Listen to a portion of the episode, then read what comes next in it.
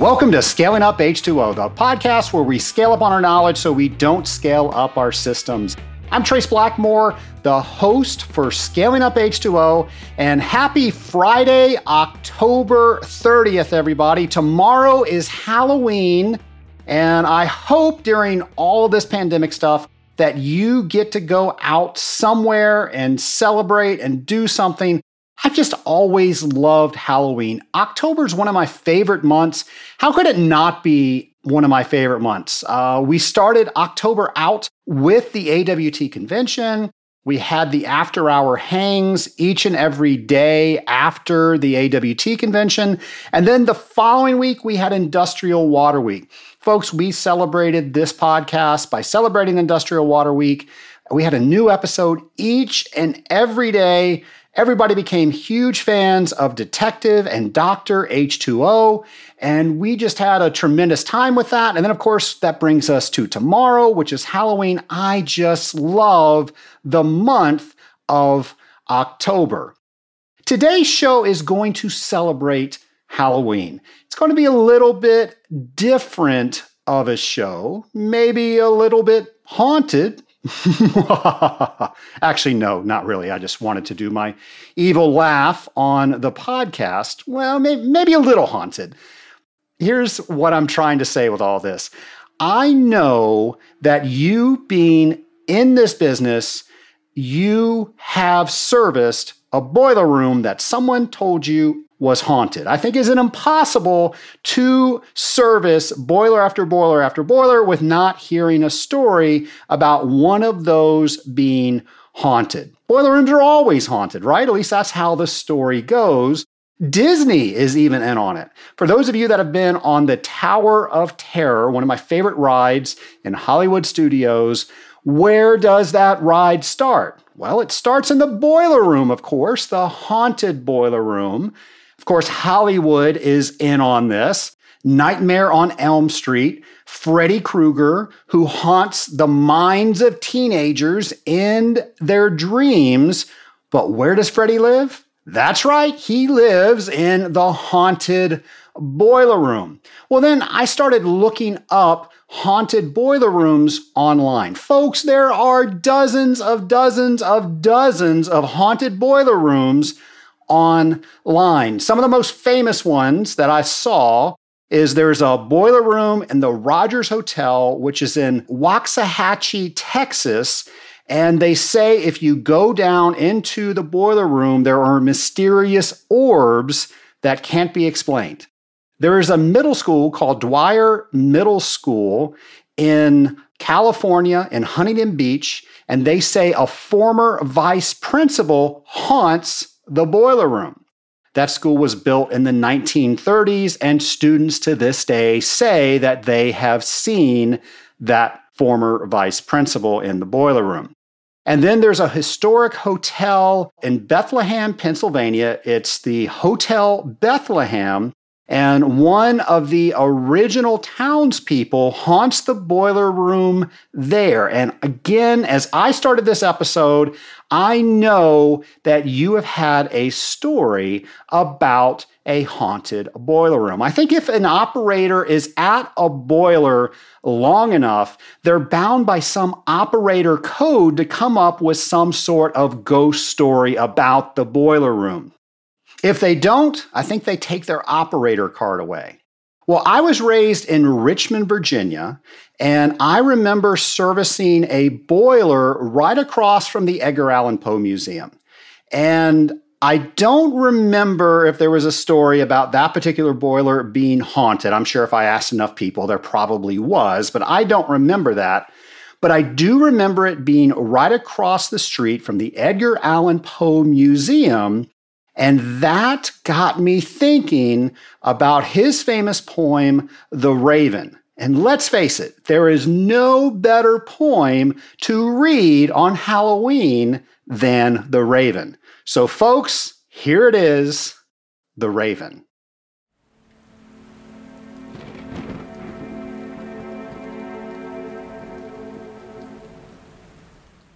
Once upon a midnight dreary, while I pondered weak and weary over many a quaint and curious volume of forgotten lore. While I nodded, nearly napping, suddenly there came a tapping, as someone gently rapping, rapping at my chamber door. Tis some visitor, I muttered, tapping at my chamber door.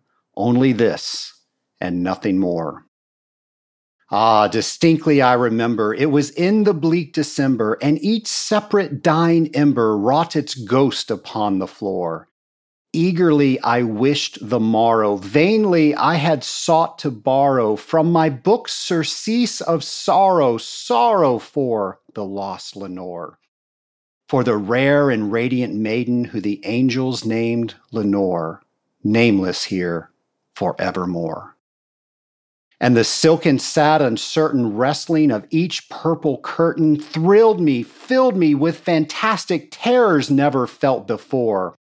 So that now, to still the beating of my heart, I stood repeating, Tis some visitor entreating entrance at my chamber door. Some late visitor entreating entrance at my chamber door. This it is, and nothing more. Presently, my soul grew stronger, hesitating then no longer. Sir, said I, or Madam, truly your forgiveness I implore.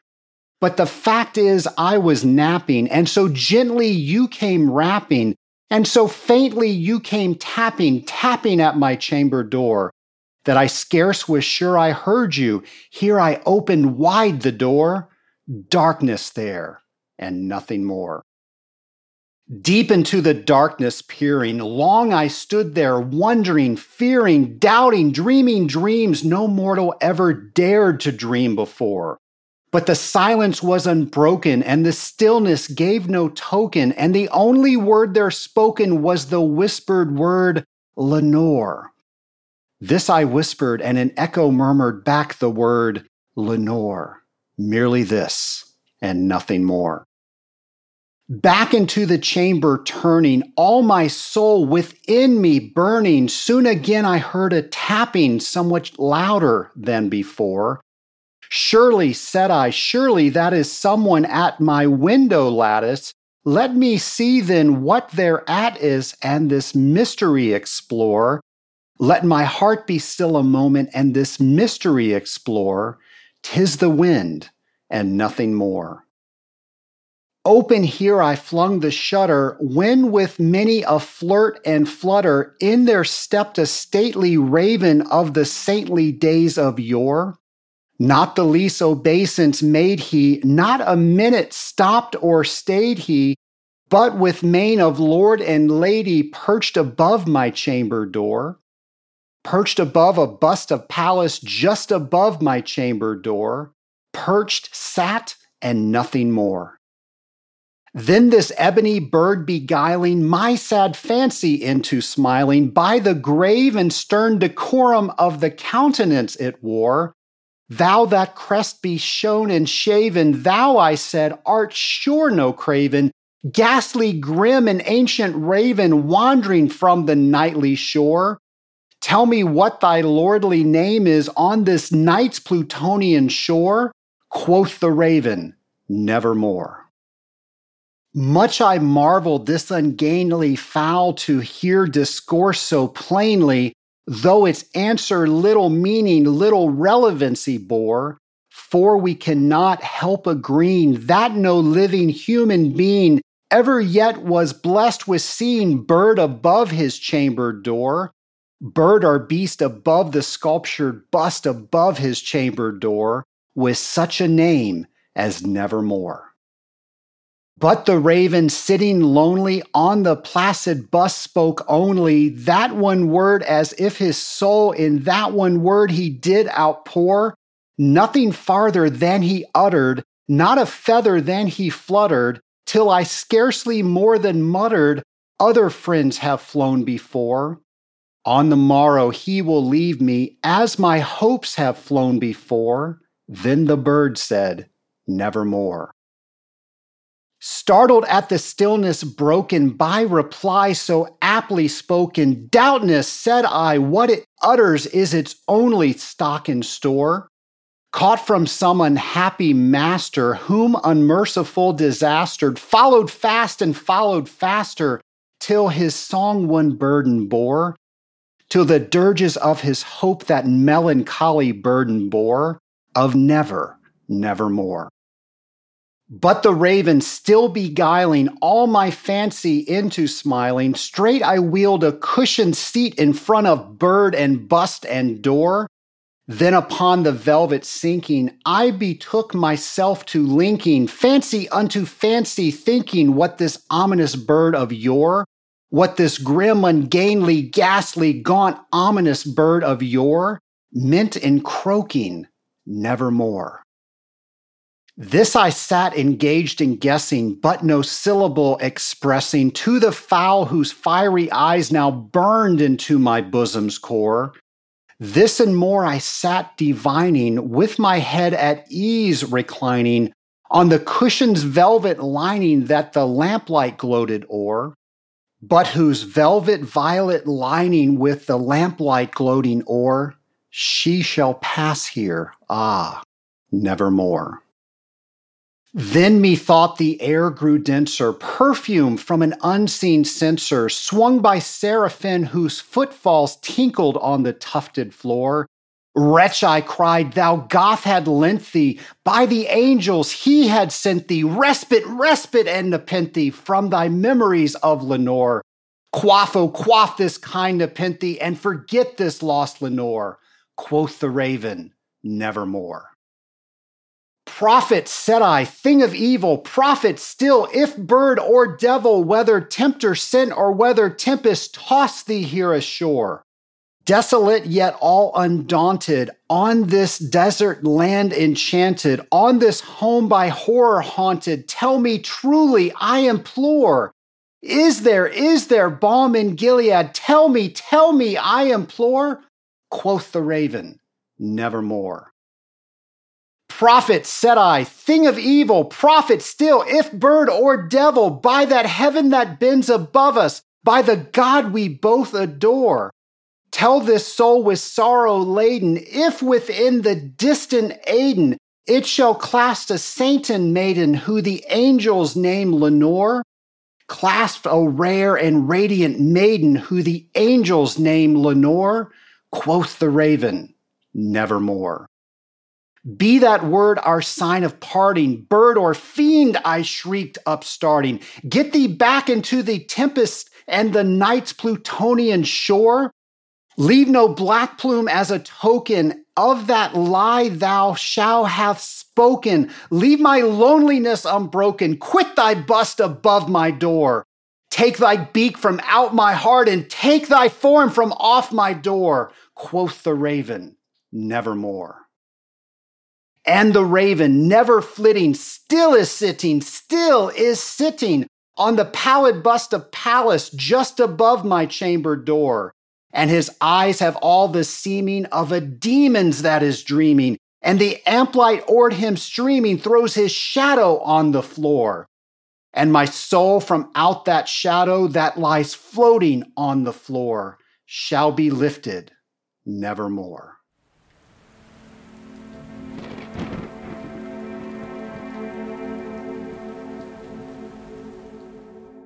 You might be wondering what the heck is Trace doing reading The Raven? Well, folks, there are a bunch of reasons why I'm reading The Raven. One, I, think it's fun. I really, really like that poem. In fact, it is my wife's favorite poem. One of my first gifts I gave to my wife when we were dating was a complete works of Edgar Allan Poe's poems. And uh, she still has that. So, uh, Stacy, that reading was dedicated to you. Uh, I hope I'm still married after that. So uh, another reason is it's it just speaks Halloween. So many people read The Raven on Halloween. It's not really a scary poem. It's a poem about loss of a loved one, but a lot of people read it on Halloween. So so there you go. And for those of you that are wondering, no, I have not been trained as a thespian. I was trained in chemistry. Matter of fact, I think I put all doubt of that to rest by reading that poem. But I hope you enjoyed that. Uh, but again, I told you there were several reasons why I read The Raven. Uh, I just listed a couple, but also John Zabrita, Uncle John of episode seven. He and I were at an AWT event in Baltimore, Maryland, and we were a couple hours early for our flight. And we decided to go to the Poe House there in Baltimore. So that was another connection. And then I was thinking, do I really want to read this poem on the air? And a good friend of mine called Eric Medlin. In fact, he is my oldest friend. Eric and I have been friends since we were 14 years old. He is a contractor. He does amazing structural work on the historic houses around Richmond, Virginia. And he told me that he was working on the Sauer's mansion and for those of you that don't know, the Sauer family is the spices that you buy in the store. Well, that's a Richmond, Virginia based company. Uh, family lived there. I, I, guess they still do. I, am not sure if they're still in the mansion, but there's this, this beautiful old Sauer's Mansion facility building, and he was doing structural work there. Well, we continued our conversation, and I said, Hey, Eric, what do you think about me reading Edgar Allan Poe's The Raven on the podcast? And Eric said, That's so weird that you asked me that. I was like, Well, why is that weird? And Eric said, Well, I was just talking to some of the people that are there, and they said that was the last documented place that Edgar Allan Poe read The Raven before his death. And I thought all of those things, I couldn't challenge fate. I was going to read The Raven. So I hope you enjoyed that.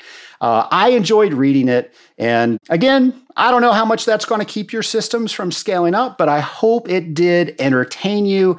And I don't know, maybe you'll go read something else about Edgar Allan Poe, maybe another one of his poems. Well, I started the show talking about the after hours hangs that we did during the first week of October. Folks, those were awesome. I know we're in a pandemic, we weren't able to get together in person. And the convention was a little bit different. It was online this year, but the hangs allowed us to see each other virtually through Zoom. Well, I talked to the fine people at AWT, and they said that was so successful. They really want me and the Scaling Up team to continue that. So we're going to do that very thing. So please mark your calendars for December 10th at 6 p.m. Eastern Standard Time. We are going to do another virtual hangout we're going to have more information on the website for you to check that out. I'll have more information for you on other episodes. We're going to try to do that each and every month so you, the professional water treater, know that you are not alone and you can meet other water treaters, you can meet other vendors in the industry. You can still have that community that I know you are so desperate for right now because we are in this pandemic and we can't get together like we normally do at other functions. Again, we'll have more information on that. You can go to our webpage at scalinguph2o.com and find out everything that you need to know about those future hangs. Folks, next Friday, you will have a brand new episode of Scaling Up H2O. I hope that you have a great Halloween tomorrow. I hope you have a great next week, and I'll talk to you next week, folks.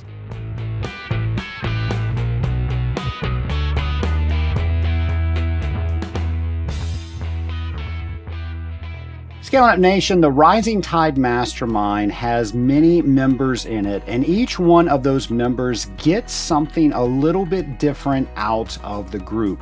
They also bring something different into the group. Well, here's Connor Parrish telling you a little bit about what he gets out of the Rising Tide Mastermind. The benefits of being in the Rising Tide Mastermind are the peer group that is formed with all the, the members, the relationships that you build, the people that you're able to reach out to when you have issues, whether it's work related or not, even personal. Uh, it's really nice to, to have others in the industry that think the way you do, that have some of the same problems that you do. I always feel like water treatment's kind of a, a unique unique industry. So to be able to have others that really understand where I'm coming from has been has been really helpful. The other thing is it's a I feel like it's good to have a routine or to have a, a, weekly practice. And so it gives me something every week on the, the calendar that I schedule my week around. And that also gives me tools and tactics within that group to, to make my week better as well. Connor, thanks for sharing. Folks, I hope that you already have a group where you can get some of the benefits that Connor just mentioned. But if you don't, that is why I created the Rising Tide Mastermind. Go to scalinguph2o.com forward slash mastermind to find out more and to see if this is the right group for you.